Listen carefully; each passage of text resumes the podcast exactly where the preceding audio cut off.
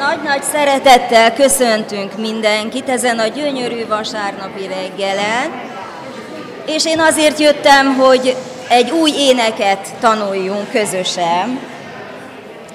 És a mai énekünk, amire a választás esett, egy érdekes, különleges ének. Az énekes könyvünknek lehet, hogy talán a legfiatalabb, vagy a leg ma élők közül ugye a legközismertebb, egyik legközismertebb zeneszerzőnek, előadóművésznek, versírónak, verséneklőnek az egyik éneke, méghozzá Grillus Dániel énekét választottam, és a nyolcadik Zsoltár parafrázisára írt egy egyszerű, nagyon egyszerű kis Gregoriánhoz hasonló dallamot. És úgy gondolom, hogy érdemes megtanulnunk, énekelgetni, odahaza is, biztos vagyok benne, hogy, hogy sokaknak sokáig fog ez a lelkében és, és úgy a szívében munkálkodni ez az egyszerű kis ének. Mindösszesen négy sor, öt hangból áll, nagyon egyszerű, de mégis azt arra kell majd nagyon figyelni, hogy hányszor kell megismételnünk egy hangot, és mikor kell tovább lépni. Úgyhogy először bemutatom, eléneklem, és utána pedig megpróbáljuk közösen megtanulni. Igen, már a kivetítőn is látszik. Mikor látom egeidet, amit ujjait formáltak, s onnan fénylő tekinteted, hold és csillagfény formában. Akkor kérdem, mi az ember, hogy még rá is vagyon gondol, hogy nézel rá türelemmel, fiát is fiadnak mondod. És még ehhez hasonló gyönyörű gondolatok szólalnak meg majd az éneklésünk során. Úgyhogy most azt szeretném kérni, hogy próbáljuk meg az első két sort, együtt dudolni, énekelgetni, jó? És kapunk hozzá még egy kis hangszerkíséretet is. Mikor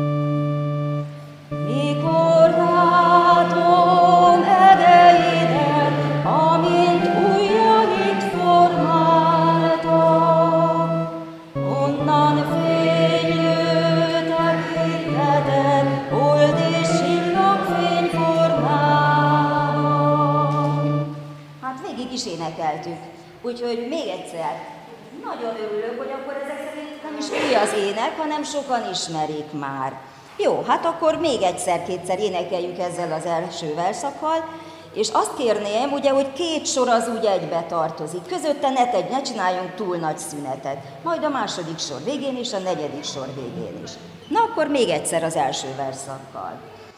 Mikor látom edeidet, amit ujjait formáltak, s onnan fénylő tekinteted, old és csillagfény formában.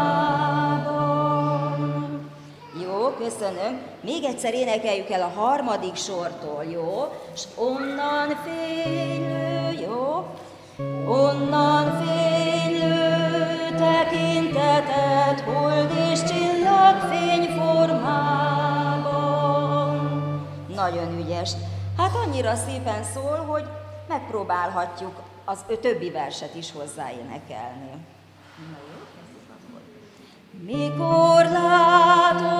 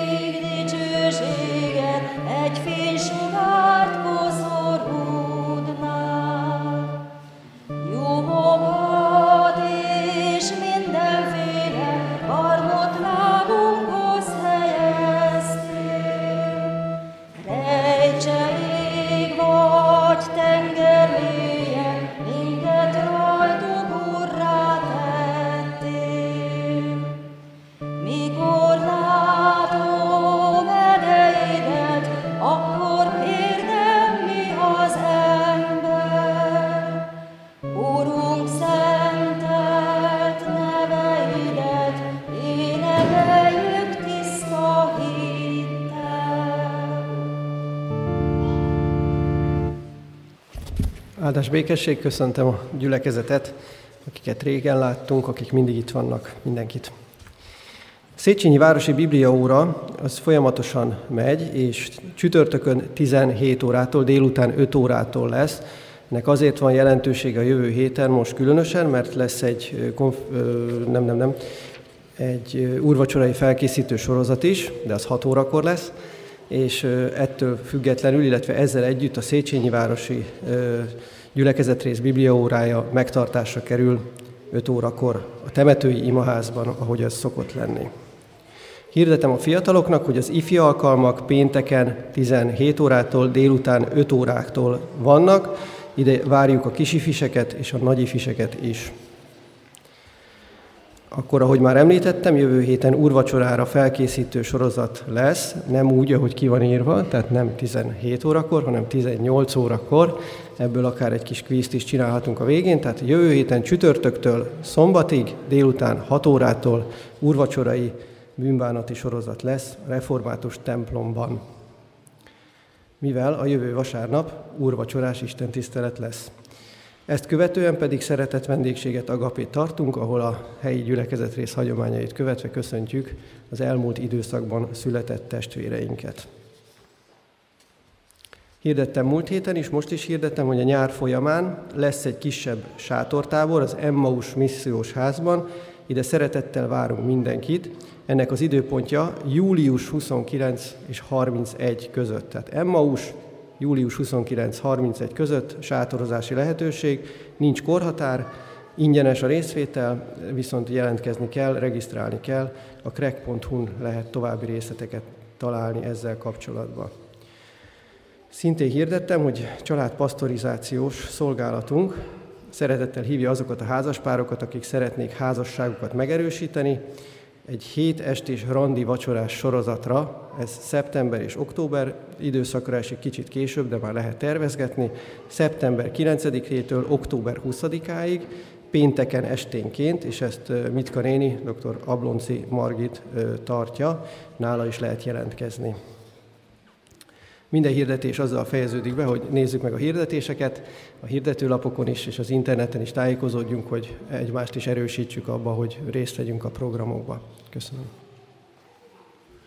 Nagyon sok szeretettel köszöntöm én is a jelenlévő kedves testvéreket, a gyülekezetet, és különösképpen is hadd köszöntsem most azokat, akik most vannak itt először a mi közösségünkben. Isten hozta őket, de azoknak is természetesen nagyon-nagyon örülünk, akikkel minden vasárnap itt találkozhatunk. Pálapostól így köszöntötte rábízottakat, kegyelem néktek és békesség Istentől, a mi atyánktól, és az ő egyszülött fiától, az Úr Jézus Krisztustól. Amen. Kedves gyülekezet, kedves testvérek, mai Isten tiszteletünket a 207. dicséret éneklésével kezdjük meg. Mind a négy énekversét énekeljük el ennek a dicséretnek. Így kezdődik az első vers. Nagy Isten, néked zeng az ének.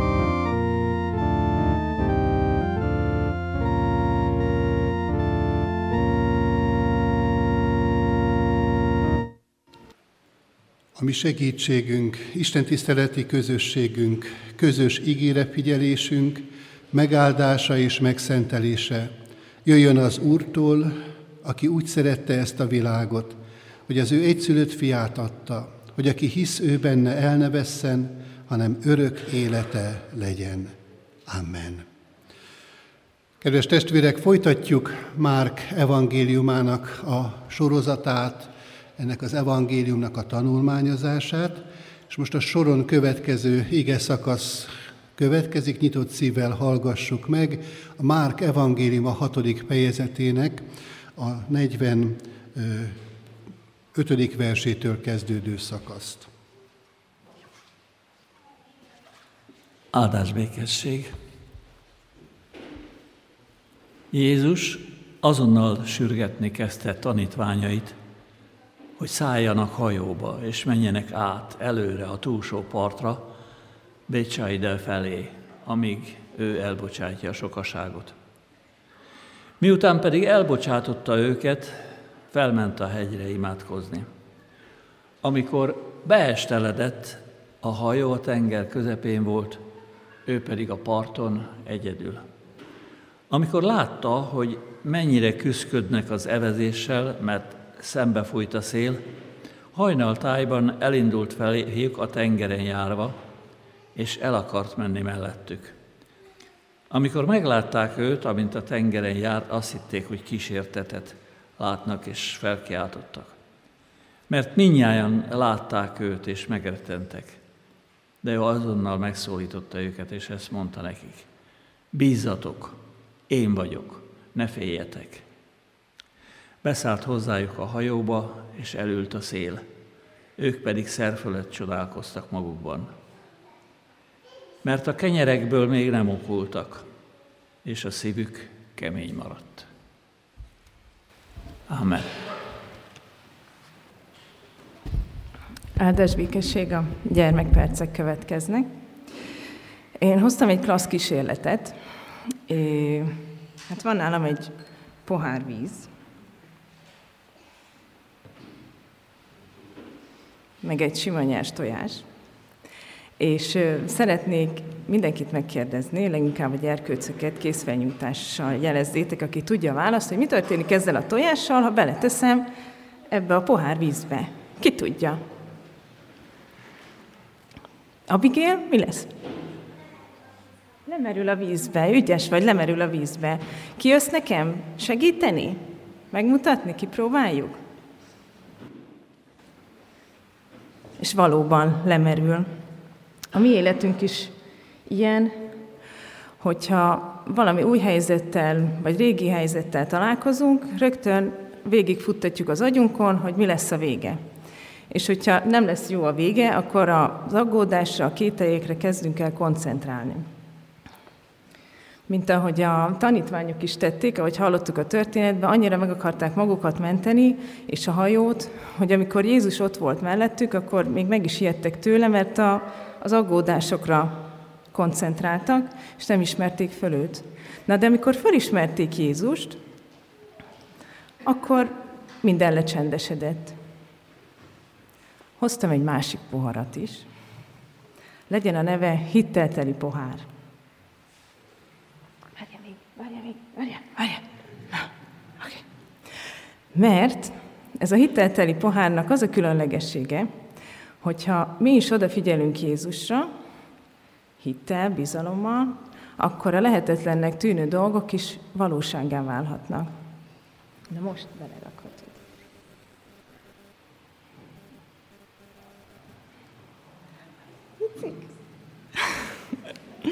Erről a bizalomról lesz szó a gyerekisten tiszteleten. Várjuk a gyerkőcöket sok szeretettel. Hát köszönjük szépen ezt a roppant érdekes kísérletet, aminek itt részesei lehettünk. Nagyon kíváncsi vagyok arra, hogy hogyan folytatják a gyermekek a gyermekisten tiszteleten, de arra is kíváncsi vagyok, hogy Isten lelke minket hogyan vezet itt a felnőtt Isten tiszteleten, és mi mindent fogunk ebből az iménti kísérletből magunk számára megragadni, megérteni. Könyörögjünk most azért, hogy minél többet érthessünk meg, és minél több minden érje el a mi szívünket Isten jelenlétében. Imádkozzunk. Drága mennyei atyánk, olyan jó látni nem csak azokat a érdekes kíváncsiságunkat fölkeltő helyzeteket, kérdéseket, mind amelynek az imént is itt tanúi lehettünk, hogy egyszer elmerül a tojás a vízben, utána pedig lebeg a víz felszínén. Mi ennek a magyarázata? Foglalkoztatunk minket sok minden kérdés, talán most is így érkeztünk ide erre az Isten tiszteletre, hogy sok kérdés van bennünk, melyekre nem tudjuk a választ, keressük, de nem találjuk.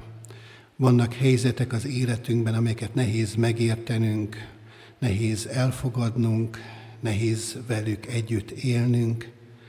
És Urunk, most itt lehetünk a Te színed előtt, a Te jelenlétedet keresve, és abban a reménységben szólíthatunk meg Téged, hogy Te a Te égéden keresztül megértetsz velünk valami olyat, ami még eddig nem nyílt meg számunkra. Ehhez kérjük, Urunk, először is a Te bűnbocsátó kegyelmedet. Te látod, Urunk, hogy mennyi minden elválaszt minket Te tőled. És szeretnénk, Urunk, most ezeket Te eléd tenni, bűnbánattal, megbánva mindazt, amit ellenünk vagy fele barátunk ellen vétettünk, és kérve a Te fiadnak érdemért azt a bocsánatot, amelyet hisszük, hogy megadsz mindannyiunknak, ha ezt őszinte szívvel tesszük. És Urunk, szeretnénk a Te szent lelkedért könyörögni, kérve Téged arra, hogy ajándékozz meg a Te szent lelkeddel, hogy akkor, amikor itt a gyülekezet közösségében együtt figyelünk a Te igédre, akkor az megnyílhasson számunkra, hogy annak üzenete eléri a szívünket, hogy magunkkal vihessük azt, és mindaz, amit megértettünk, és készek vagyunk befogadva magunkkal vinni, az gyümölcsöt teremhessen majd a Te dicsőségedre. Urunk, megvalljuk, hogy mindezt Te munkálhatod ki a mi szívünkben. A Te kegyelmednek a gyümölcse ez. Tedd készé mindannyiunknak a szívét, életét, hogy így várjunk, így vágyjunk a Te igédnek üzenetére.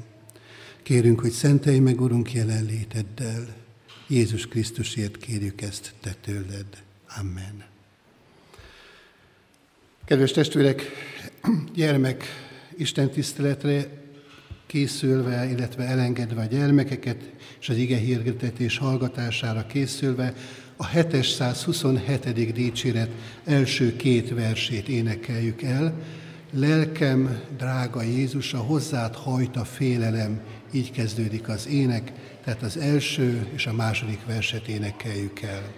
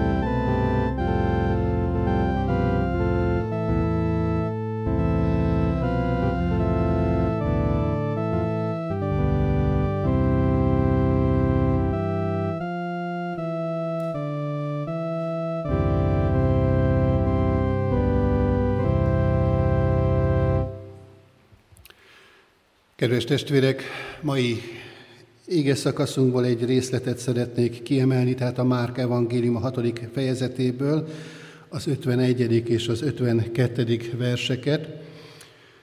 Ezt olvashatjuk megnevezett helyen.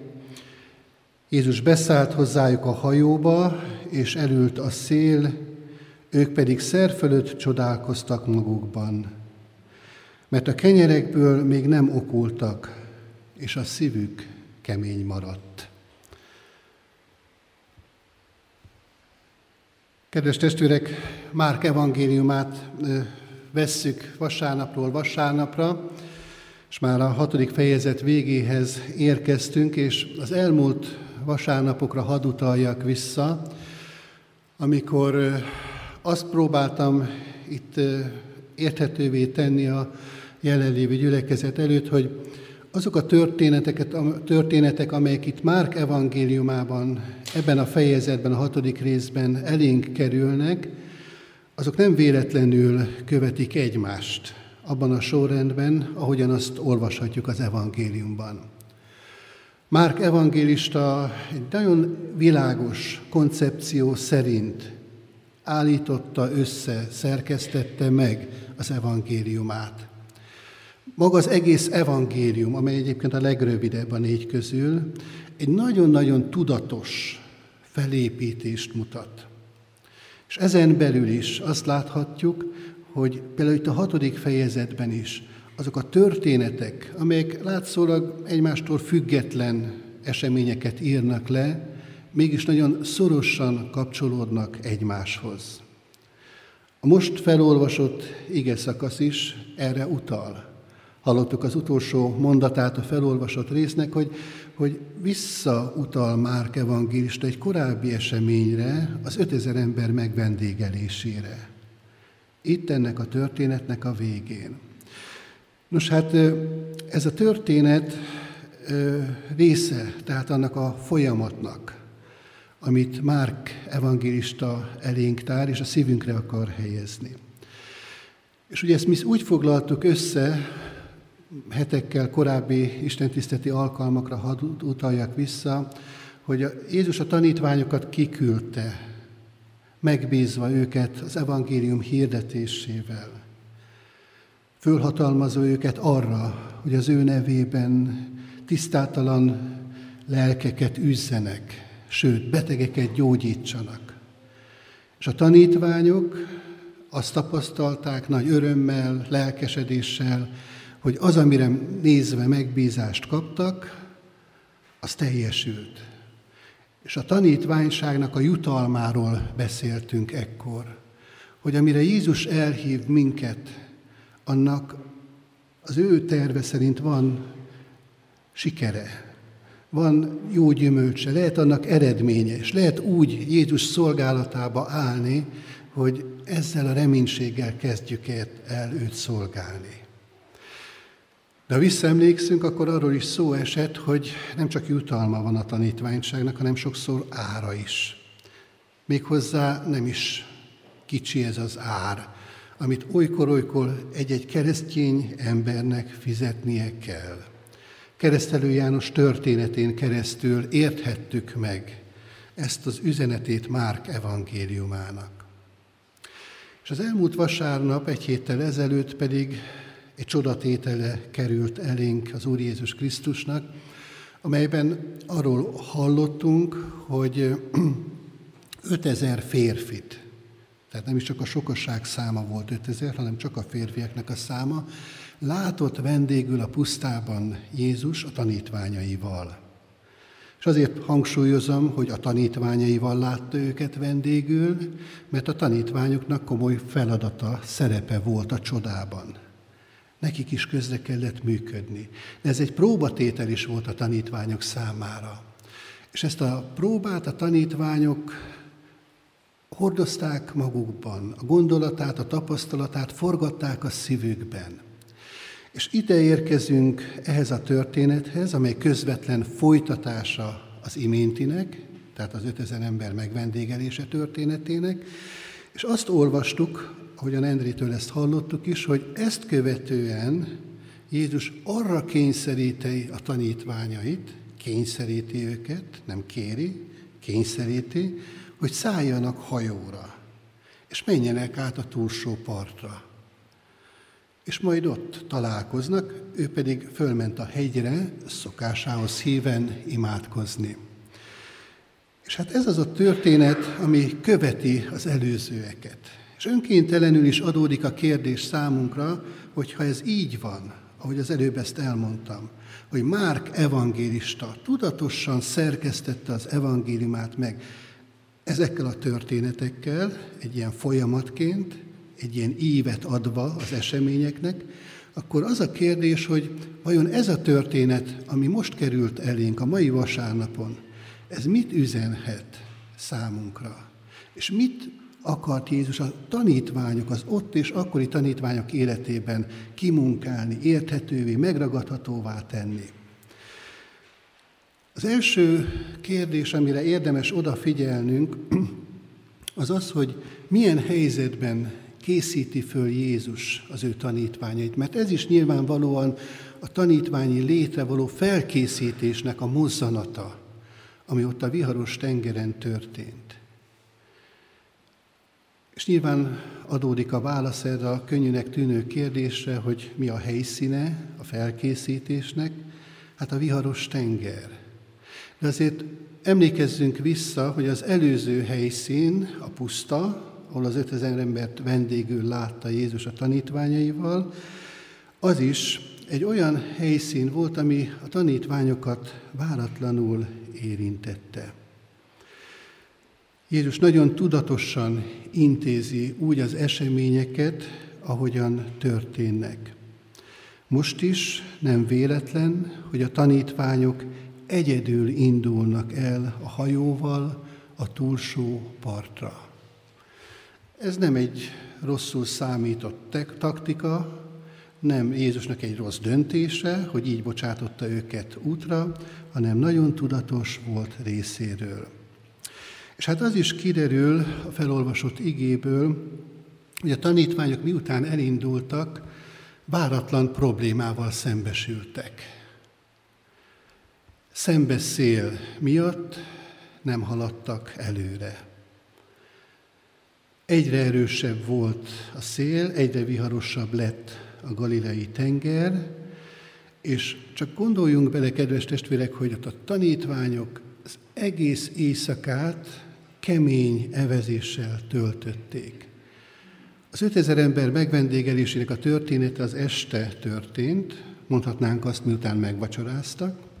Ezután hajóra szálltak a tanítványok Jézusnak engedelmeskedve, és azt olvastuk, hogy az őrváltás ideje, amiről itt Márk evangélista feljegyzést tesz nekünk, az hajnali három óra körül időszakra esett. Hajnali három és hat óra közötti időszak egészen pontosan.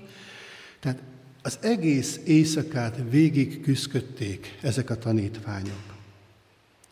Ott vannak a Galilei tenger vizén, sötét van, egész éjszaka eveztek, alig haladtak, többszörösen kimerültek, és Jézus nincs velük.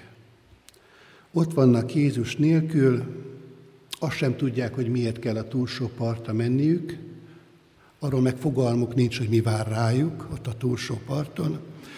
Minden esetre most itt vannak, kőkemény küzdelem közepette. És hogy érzékeljem ennek a helyzetnek a drámaiságát, csak hadd emlékeztessem újra a testvéreket arra, hogy mielőtt az 5000 ember megvendégelése történt ott a pusztában, az így kezdődött a történet, az apostolok nagy lelkesen visszatértek a kiküldetésükből, hogy a gonosz lelkek is engedtek nekik, majd pedig Jézus látva a tanítványoknak az elgyötörtségét, ezt mondja nekik, jöjjetek velem, csak ti magatok egy lakatlan helyre, és pihenjetek meg egy kissé. Tehát már az 5000 ember megvendégelése előtt Jézus azt látja a tanítványokon, hogy meglehetősen elfáradtak.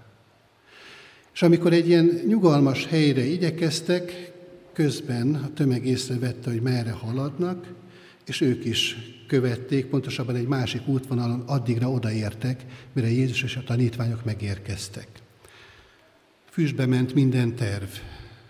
Pihenésről szó sem lehetett, hiszen ott volt a nagy tömeg, akiknek enni kellett adni. És ezután következik a csoda, amit Jézus véghez visz. És hát ezt is így olvasva az evangéliumot olyan, olyan természetesnek vesszük. Hát persze, Jézus közelében történnek a csodák. De hát a tanítványoknak kellett azt az iszonyatos mennyiségű élelmet kiosztani. Fáradtan érkeztek a vacsorára, és 5000 embert kellett nekik vendégül látni. Hát nem tudom, hogy közülünk volt-e már valaki, aki a vendéglátóiparban dolgozott. Hogy mekkora strappa, akár csak néhány száz főt kiszolgálni. De nyilvánvaló, hogy itt, ha nem is egy szabályos szervírozásról volt szó, amit egy pincérnek tennie kell egy vendéglátóhelyen, egy vendéglőben, de azért belegondolunk, hogy 5000 férfi, és még ki tudja hány nő és hány gyermek, jól lakatásában kellett közreműködni, hát bizonyos, hogy elfáradtak. Nos hát még ezután kellett, hogy útra keljenek. És ott a viharos tengeren egész éjszaka küzdöttek, és nem haladtak sehova. Nos, hát azt gondolom, kedves testvérek, hogy valamit meg is értettük, vagy érzékelünk is abba, abból, hogy mi, mi volt ott a tanítványok szívében.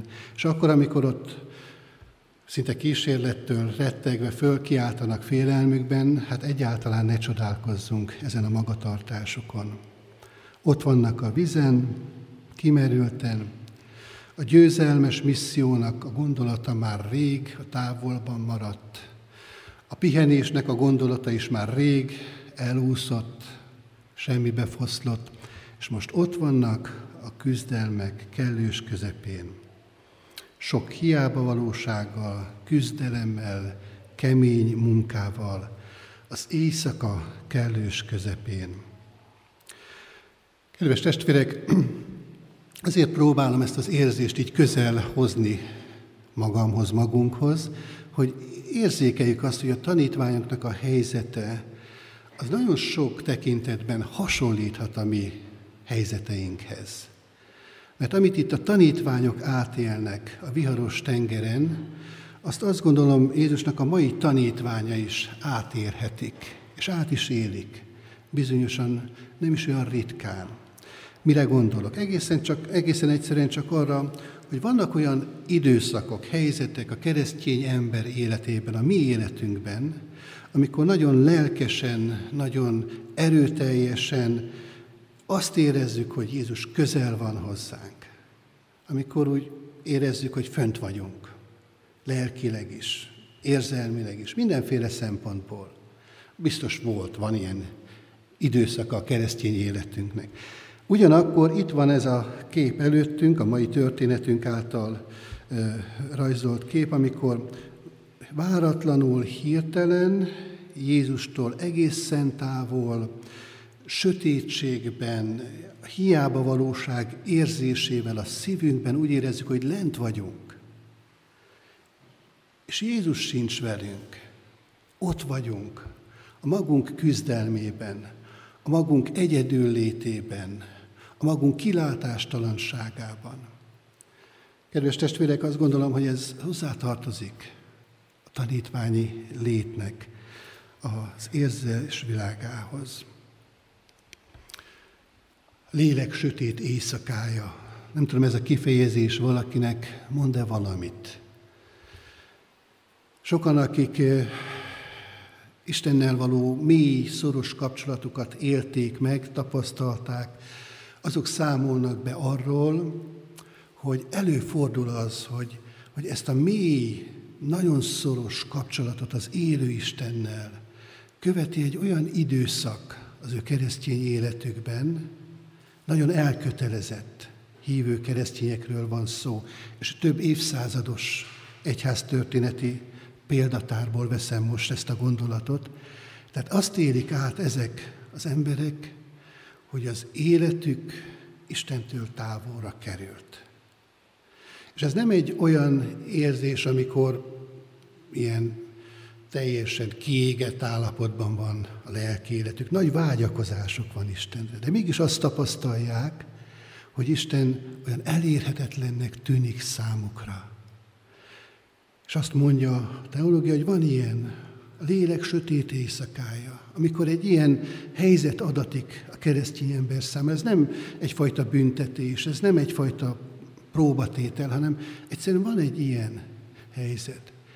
És az a kérdés, hogy ebben a helyzetben hogyan éli meg a keresztény ember a maga hitét, a maga kereszténységét.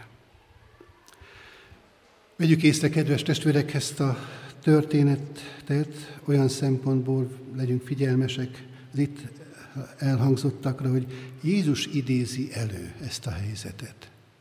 Nem az ő, ő tudtán kívül történik mindez. És a felkészítésnek a helyszíne az Jézus által előkészített helyszín, ahol a kimerültséggel, a tehetetlenséggel, a korlátokkal kell szembesülnie a tanítványoknak. A hiába valóságnak az érzése telepszik a szívükre. És Jézus egészen más hová viszi a tanítványokat, ez a történet elénk tárja ezt a nyilvánvaló tényt, mint ahová tanítványok mennének a maguk elképzelése és elgondolása szerint. Jézus viszi, küldi őket, ők engedelmeskednek, mert Jézus úgy gondolja, hogy ez a legjobb helyszín a tanítványok felkészítésére, most, itt. Jézus nem hagyja a tanítványokat abban, amit eddig megismertek, hanem szeretné őket tovább léptetni abban, amit még nem ismernek.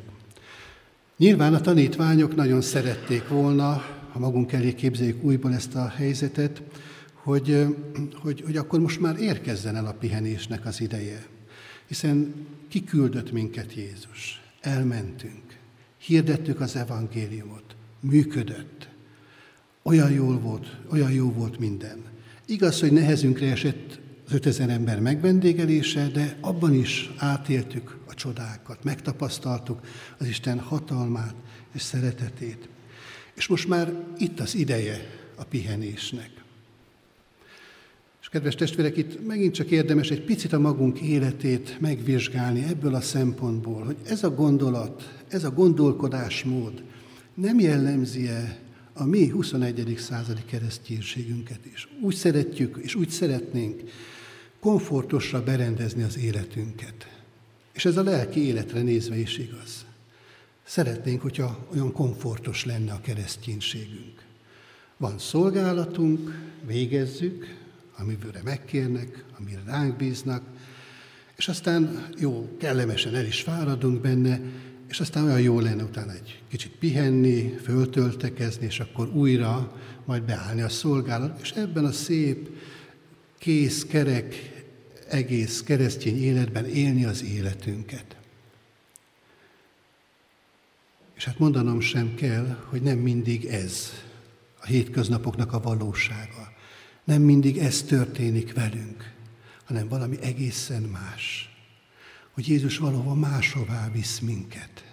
Nem oda, ahová mi mennénk, ahová mi elképzelnénk a magunk útját, hanem ő szinte kényszerít arra, hogy olyan helyekre menjünk, olyan helyekben lépjünk bele, ami nincs a kedvünkre. Kedves testvérek, ez a történet itt szeretne minket most megszólítani ezen a ponton, hogyha ez az érzés, ez az élethelyzet ismerős számunkra, akkor bizonyára értjük, hogy miről is van itt szó. És Márk evangélista pontosan erre utal ennek a történetnek a följegyzésében. Megtapasztaltatja Jézus a tanítványokkal a maguk tehetetlenségét, a kimerültségét, és Jézus itt akarja ebben a helyzetben formálni és tanítani őket tovább. Hogyan készít fel Jézus?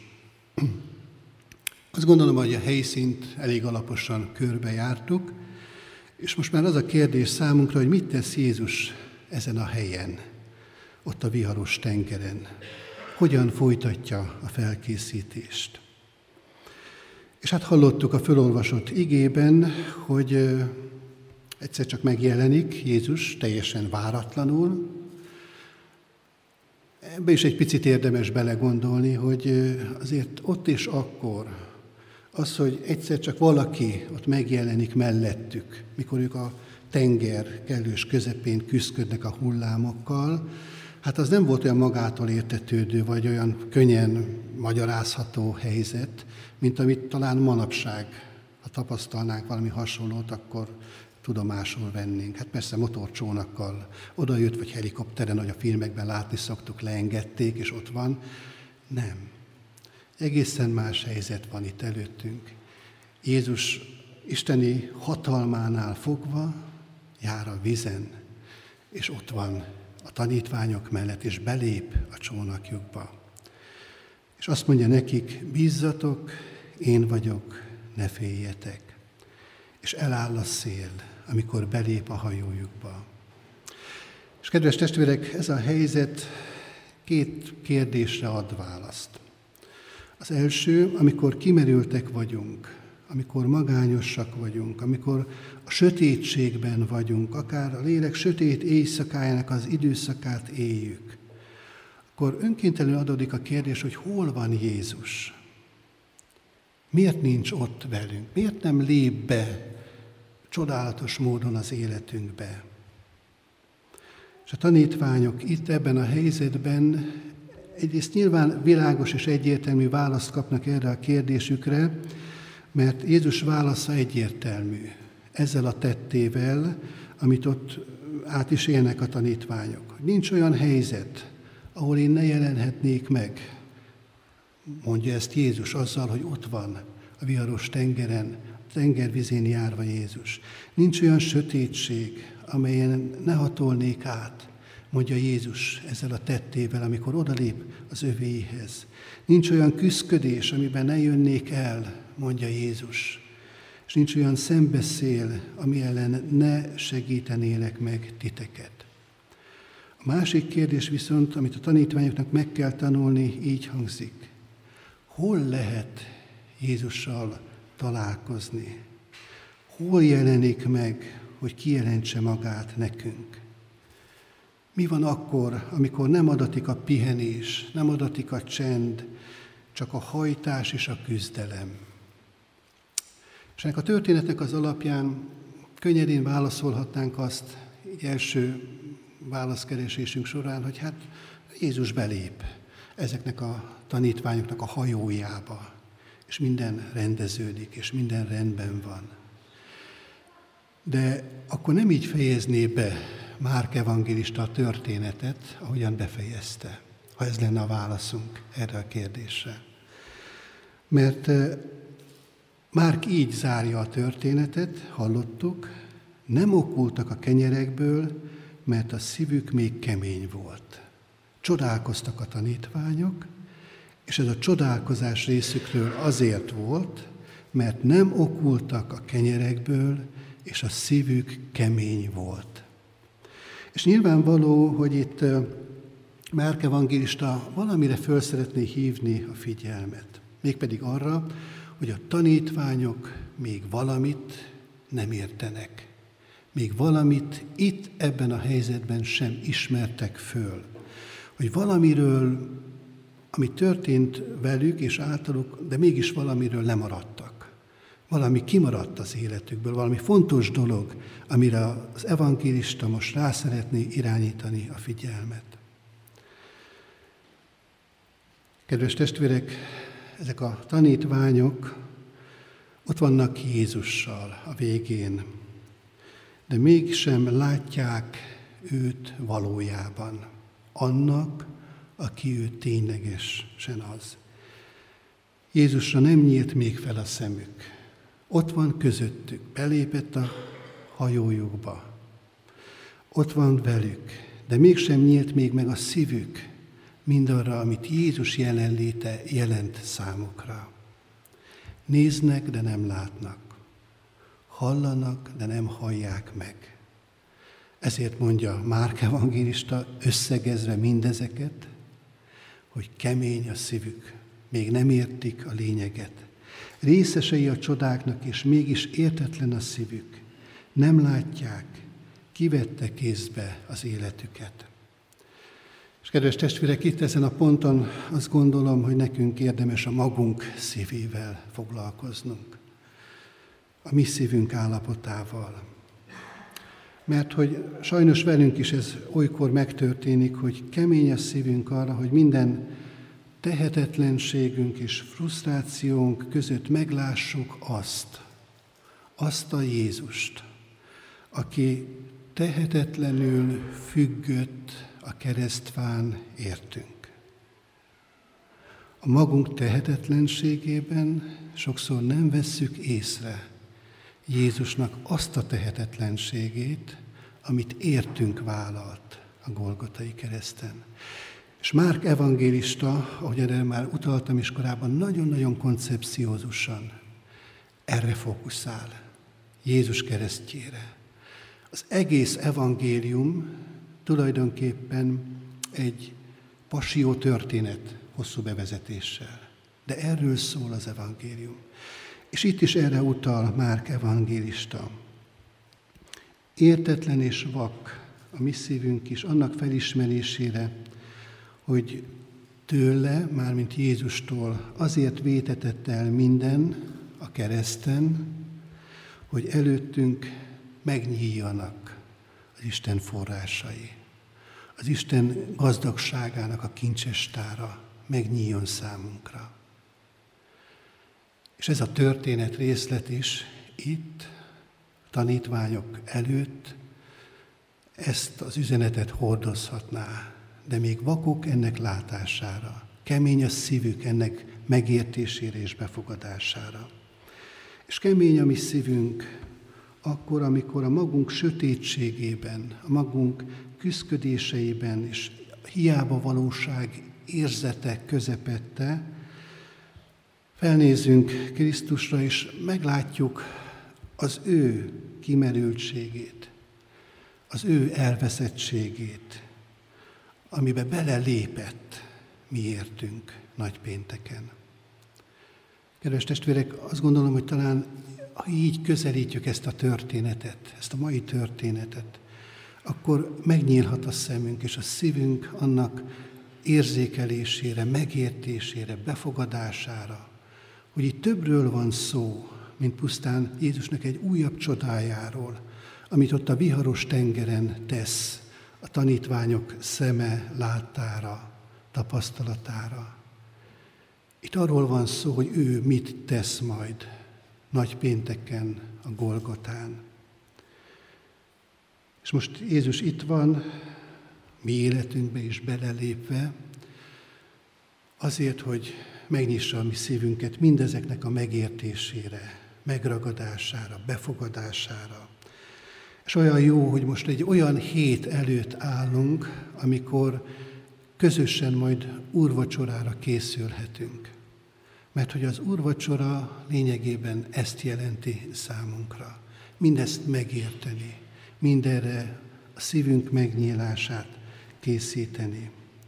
És itt van most ezen az Isten tiszteleten Jézus az ő igéje által, szent lelke által azért, hogy tanítson, formáljon minket hogy egyre inkább az ő tanítványaivá válhassunk. Olyan tanítványokká, akiknek nem kemény a szívük, akiknek van fülük a hallásra, és van szemük a látásra. Itt van, hogy minden tehetetlenségünkben, minden küzdködésünkben önmagát adja nekünk. És ennek majd különös és kiváltságos kiábrázolása, a valósága, megragadható volta lesz jövő vasárnap az úrvacsorai közösségben. Amen. Ráfelelő énekként a megkezdett 727. dicséret további verseit énekeljük, a harmadik és a negyedik verseket, amely így kezdődik, csak te kell lesz én, Uram.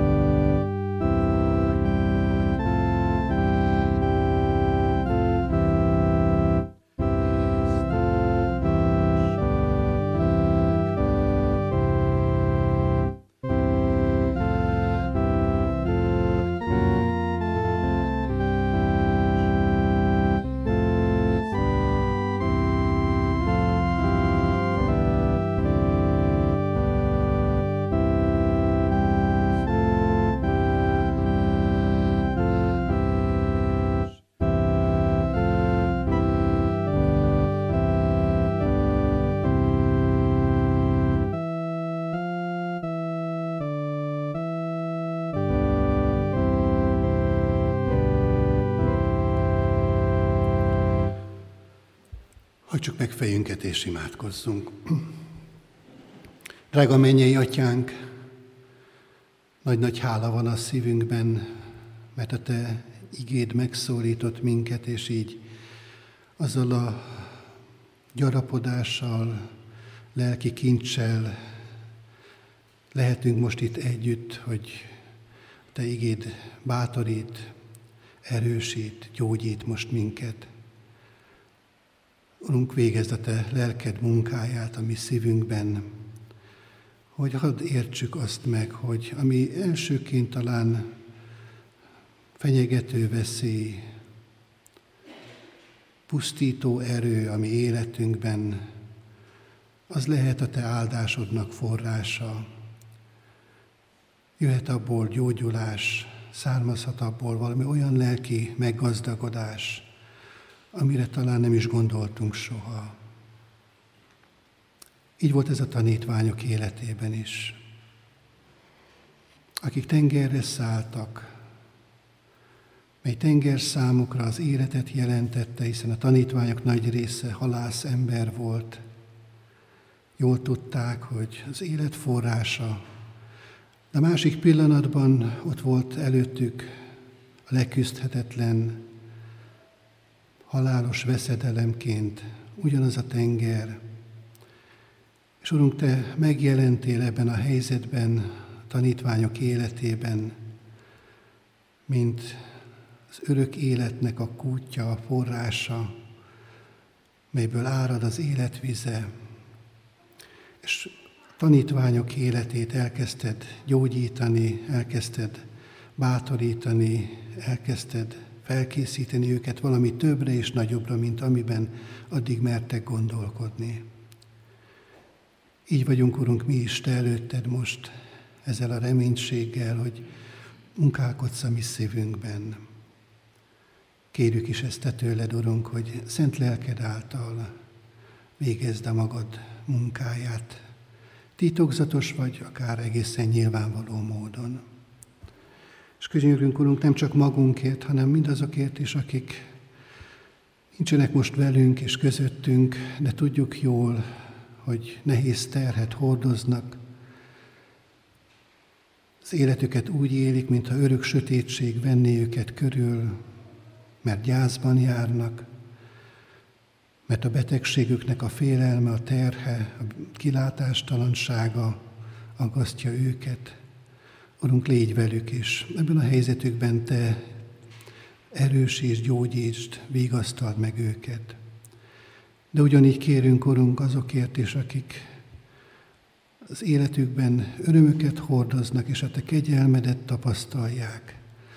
Hadd legyen hála a szívükben irántad, mert megajándékoztad őket békességgel, életük párjával, gyermekkel, magával az élettel.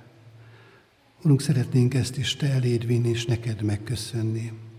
Szeretnénk, Urunk, ezt az életet kérni Te tőled, ami gyülekezetünkre nézve is. Te eleveníts meg minket, Te állíts helyre, Te adj ébredést, növekedést, és Te adj, Urunk, felkészültséget arra a szolgálatra, amire hívsz és készítgetsz minket szüntelenül. Ez a mai Isten tisztelet is egy ilyen része a mi életünknek, a felkészítésnek a pillanata. Hadd legyünk, Urunk, készek a Te felkészítő munkádra. Amen. Mondjuk el együtt közösen az Úr Jézus Krisztustól tanult imádságot. Mi atyánk, aki a mennyekben vagy, szenteltessék meg a te neved, jöjjön el a te országod, legyen meg a te akaratod, amint a mennyben, úgy a földön is.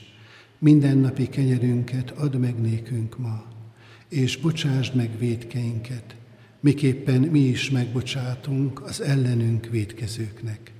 És ne vigy minket kísértésbe, de szabadíts meg a gonosztól, mert Téd az ország, a hatalom és a dicsőség mind örökké. Amen. Vegyük Isten áldását, az Istennek békessége, amely minden értelmet felülhalad, őrizze meg szívünket, gondolatainkat az Úr Jézus Krisztusban. Amen. Foglaljunk helyet, kedves testvérek, és Isten tiszteltünk végéhez közeledve szeretném annak a lehetőségét újra megnyitni a testvérek előtt, hogy akinek van olyan bizonyság tétele, amit szívesen megosztana most az itt jelenlévő gyülekezettel, akkor kérjük ezt tőle, bátorítjuk erre, kérném, hogyha van ilyen közöttünk, akkor ezt jelezze, és akkor már is szeretnénk ezt a lehetőséget számára megadni. Ha jól látom, akkor nem látok. Fölnyújtott kezeket, akkor énekeljük hálaadással azt az éneket, amit a mai istentiszteltünk eh, zárásaként elénekelhetünk. Ez a 453. dicséretünknek mind a két verse, és így kezdődik az első vers. Jézusom, ki árva lelkem, megváltottad véreddel.